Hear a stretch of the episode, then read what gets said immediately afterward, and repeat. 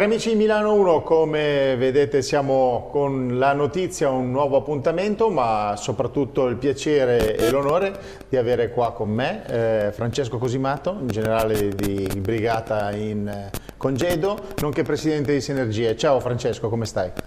Grazie Paolo, troppo buono, grazie a te un saluto a tutti gli ascoltatori. No, no, è sempre un piacere averti qua e anzi un onore averti qua in studio, è sempre bello. Eh, Francesco, noi oggi facciamo il nostro punto di, eh, di, riflessione, riflessione in merito a quello che sta succedendo ormai da più di un anno, eh, Ucraina, Russia. Quasi un anno. Eh? Quasi un anno. Quasi un anno, sì, quasi Dal un 24 anno. febbraio.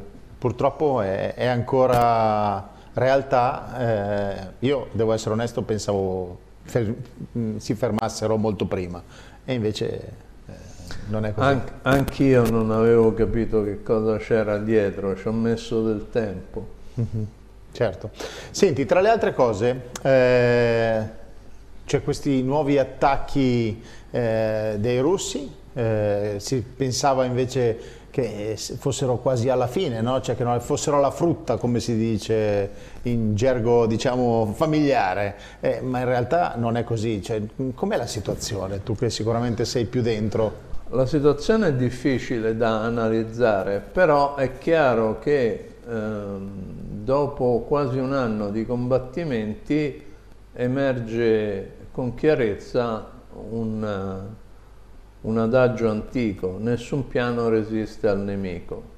Quindi il piano iniziale dei russi, che avrebbe dovuto portare probabilmente ad una conquista rapida dell'Ucraina, è fallito il piano successivo degli ucraini di riconquistare rapidamente il Donetsk e il Lugansk e la Crimea entro agosto, se non ricordo male, massimo settembre, è fallito.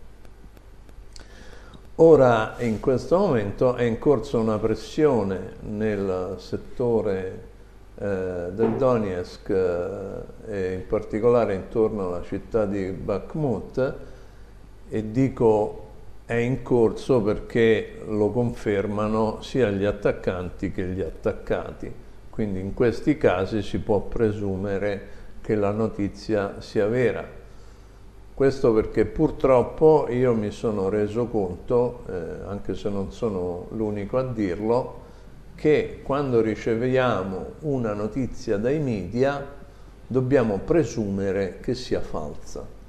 Solo quando è confermata da più fonti ed è verificata più volte, allora possiamo immaginare che abbia un certo grado di veridicità.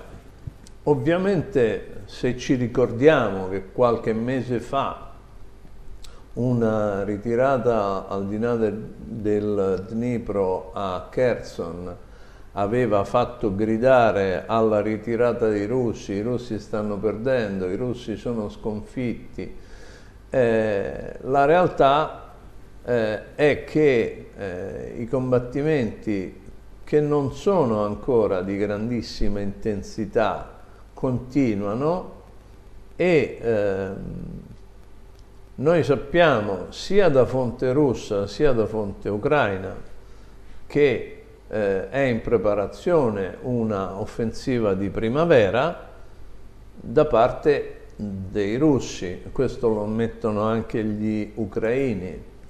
Quindi evidentemente tutte le eh, ipotesi che si facevano circa la sconfitta dei russi erano basate su propaganda più che su eh, valutazioni oggettive della situazione operativa.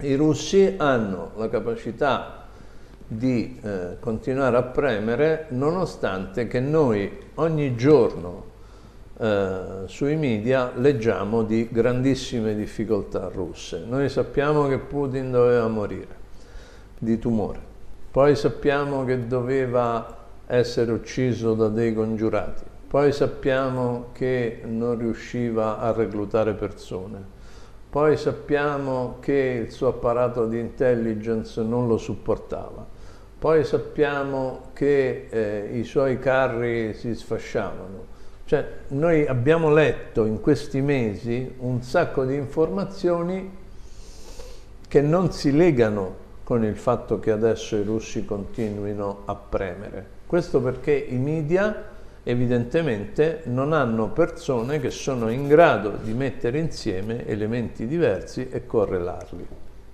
Non è che magari bisogna dare una certa visione delle, delle carte, non solo magari col, correlare eh, le cose, cioè, mi spiace dirlo, però alla fine della fiera è così. No. Il, il fatto è che quando noi ci vedevamo l'anno scorso le prime volte eravamo in un ambiente particolarmente oscuro. Adesso abbiamo uno storico e chi vuole è in grado di analizzare questo storico chi vuole mettere insieme gli elementi e vedere se sono congruenti, adesso, dopo quasi un anno di combattimenti, può farlo e quindi si vede come tutto quello che ci è stato vomitato addosso è propaganda, da tutte e due le parti peraltro. Sì, sì, sì, va bene. Eh, senti, un'altra cosa che io volevo chiederti è, eh, adesso c'è la, la, la, voce, c'è la notizia che comunque dimissioni del ministro della difesa ucraina, ucraino, eh, ma soprattutto anche capire un po' questi soldi che comunque le, i vari paesi europei danno all'Ucraina come aiuto, ma dove vanno questi soldi? Allora, partiamo dal fatto Sembrerebbe che nella casa del ministro della difesa Oleg Reshnikov siano stati trovati dei sacchi pieni di soldi. Evidentemente questa cosa non si fa solo a Bruxelles, si fa anche a Kiev, il che è ovviamente una cosa disdicevole.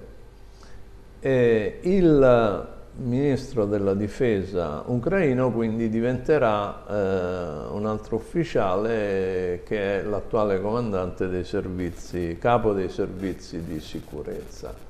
Quindi evidentemente la posizione di Reshnikov si è fatta insostenibile e eh, Zelensky ha dovuto sostituirlo. Tra qualche giorno entrerà in carica il nuovo ministro.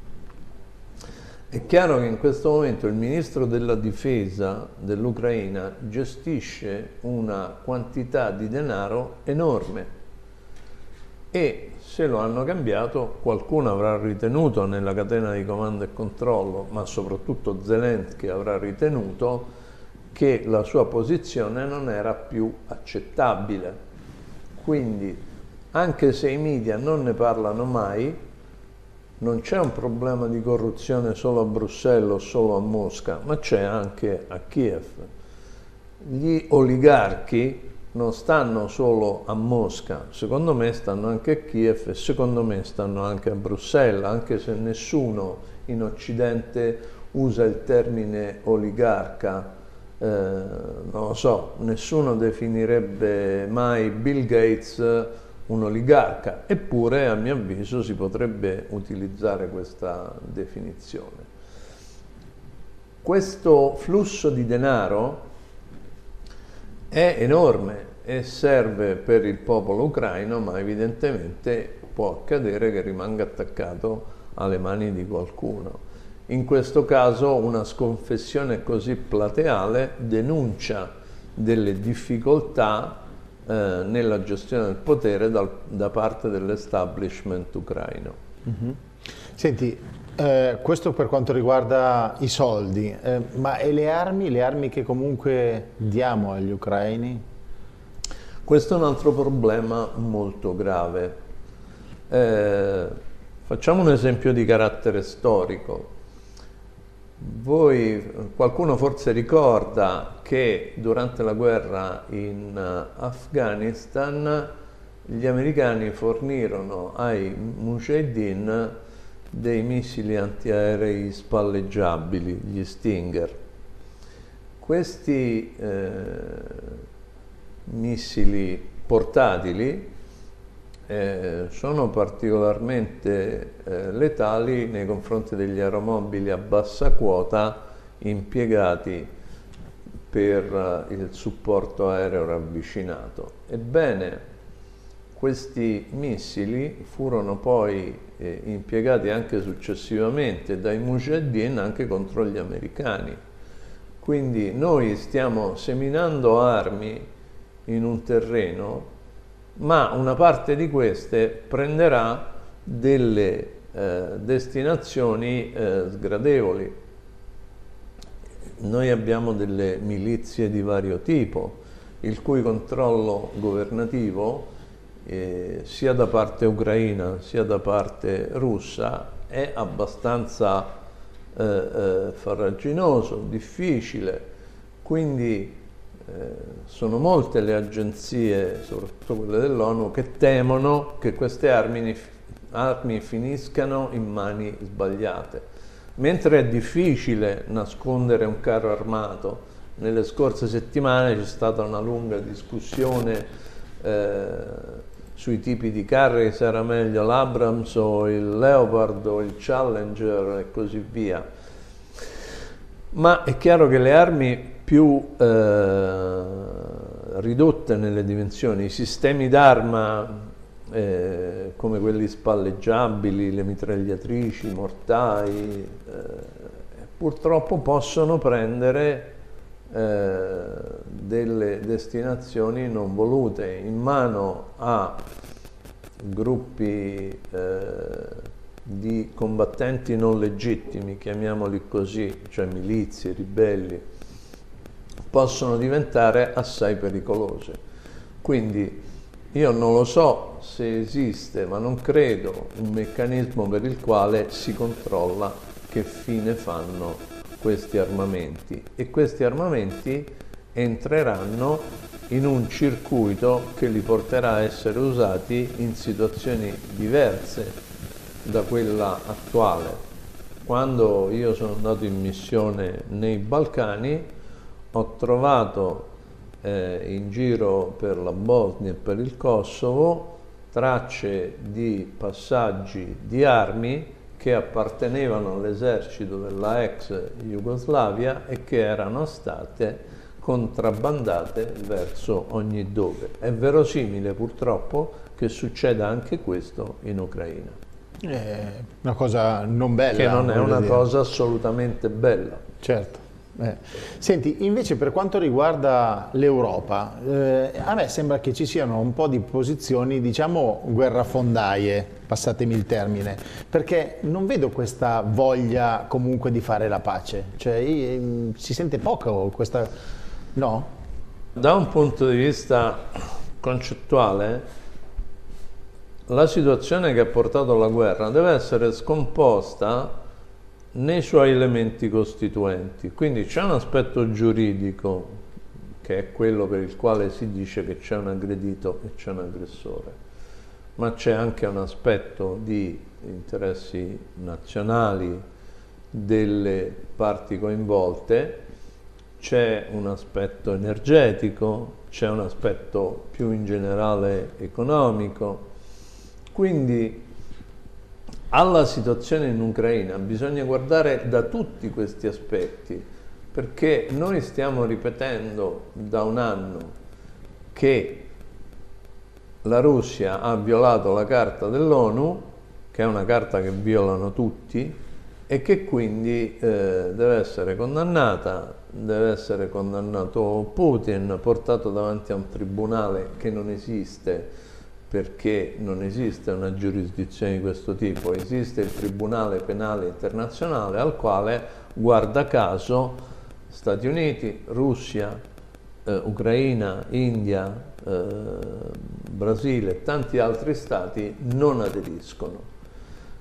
Quindi se noi continuiamo a tenere fissa la politica dell'Unione Europea rispetto a una violazione che non è sanzionabile sotto il profilo eh, giuridico internazionale, ci condanniamo ad una guerra per procura senza fine, che non so se sia nell'interesse dell'Unione Europea e degli Stati costituenti l'Unione Europea. Quindi io ritengo che la diplomazia europea in questo caso sia appiattita su quella americana. Ma magari mi viene da dire che le persone normali avrebbero voglia magari di trovare la soluzione e arrivare a una pace, le persone normali. Magari chi governa gli stati invece la vede in un altro modo per vari interessi economici, politici, quelle cose lì, no? Cioè, potrebbe essere così. Mi permetto di dire che anche quei partiti che hanno molto consenso, come in questo momento eh, i partiti del governo attuale, si devono rendere conto che il consenso non dura in eterno se non si fanno gli interessi legittimi eh, della popolazione e della nazione. Quindi eh, forse le dirigenze occidentali dovrebbero considerare bene questo aspetto. Certo. Certo. Senti, eh, io volevo chiederti ancora una cosa perché è capitato qualche giorno fa un pallone aerostatico sui cieli americani eh, cinese eh, è stato preso di mira e tirato giù. Come me lo commenti questa cosa qua, questo fatto? Ma io sono rimasto veramente eh, perplesso. Innanzitutto diciamo che mi sembra difficile che eh, i cinesi abbiano attaccato ad un pallone delle strumentazioni per fare delle mh, attività di raccolta informativa. Quindi ho sentito parlare di pallone spia. Già il fatto che un pallone non ha di per sé eh, non abbia di per sé un sistema di guida fa in modo che sia difficile eh, utilizzarlo secondo una rotta prestabilita. Gli americani dicono che ha sorvolato dei siti di armi nucleari che quindi stava raccogliendo informazioni. Eh, ma vedremo se i resti di questo pallone ci potranno dire qualcosa. Il fatto è che è un pallone ad alta quota eh, che è un oggetto insomma, che si tira giù anche con una pallottola, sembrerebbe che sia stato abbattuto con un missile, non ho neanche idea di quanto costi un missile, ma insomma qualche milione di dollari o di euro siamo lì. Eh, a parte che i cinesi ah, avrebbero eh, silurato il capo dell'agenzia meteorologica. Loro dicono che era un pallone meteo, gli americani dicono che era un pallone spia. Eh, certo è che mi pare che sia un, un caso classico in cui eh, per una cosa che non mi appare così grave, due nazioni importanti non hanno saputo eh, cooperare. Eh, è chiaro che di solito le attività informative avvengono con i satelliti, adesso non ho idea di quanti satelliti ci siano attorno alla Terra e di chi siano, perché poi il problema è quello che gli americani dicono che i cinesi non li possono spiare quando gli americani spiano tutto il mondo con la loro rete satellitare bisognerebbe sapere se esiste un diritto di reciprocità che naturalmente non esiste nell'ambito delle attività informative. È una vicenda che ha degli aspetti strani, degli aspetti curiosi e anche degli aspetti grotteschi. Certo, allora ti faccio un'ultima domanda, eh, mia curiosità, ma penso che faccia piacere anche agli, altri, agli nostri amici una tua risposta non è che gli americani vogliono proprio arrivare a un limite, che però potrebbe essere anche un limite eh, difficile, magari un limite di non ritorno, cioè non si sta scherzando un po' col fuoco?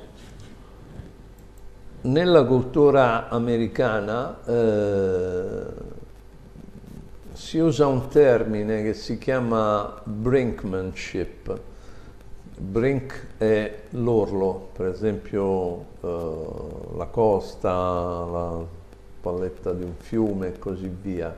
Quindi gli americani ritengono di essere bravi perché sono capaci di arrivare fino al limite senza poi eh, andare oltre, quindi fermarsi prima che vi siano conseguenze irreparabili. Questa cosa è una cosa molto pericolosa.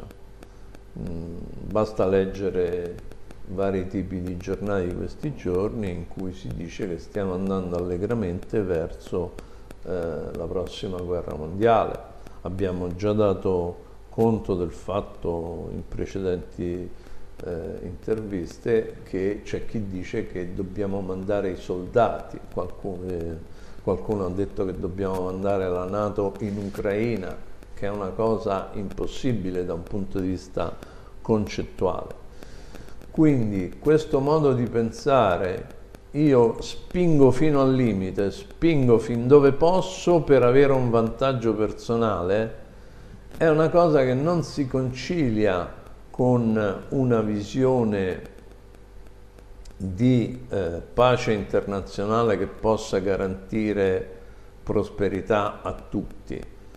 Evidentemente ognuno vuole eh, per sé eh, dei vantaggi e non gli interessa niente degli altri. Questo è grave. È grave soprattutto il fatto che un'Europa stretta fra Russia e Stati Uniti non sia capace, come dicevamo prima, di elaborare una posizione autonoma che riporti la pace in Europa, perché che ci sia la guerra in Ucraina è innanzitutto un problema nostro, non è un problema per gli americani. Gli americani non conoscono la guerra a casa loro perché a casa loro non l'hanno mai vista. Ci sono solo i texani che ricordano di aver combattuto contro il Messico, però era tanti, tanti anni fa. Mm-hmm. Va bene, senti, io ti ringrazio, è sempre un piacere averti qua in studio oppure in collegamento, più bello qua in studio, devo essere onesto. No, lo studio è molto bello e ci vengo con, con piacere, sono a disposizione, ovviamente il mio contributo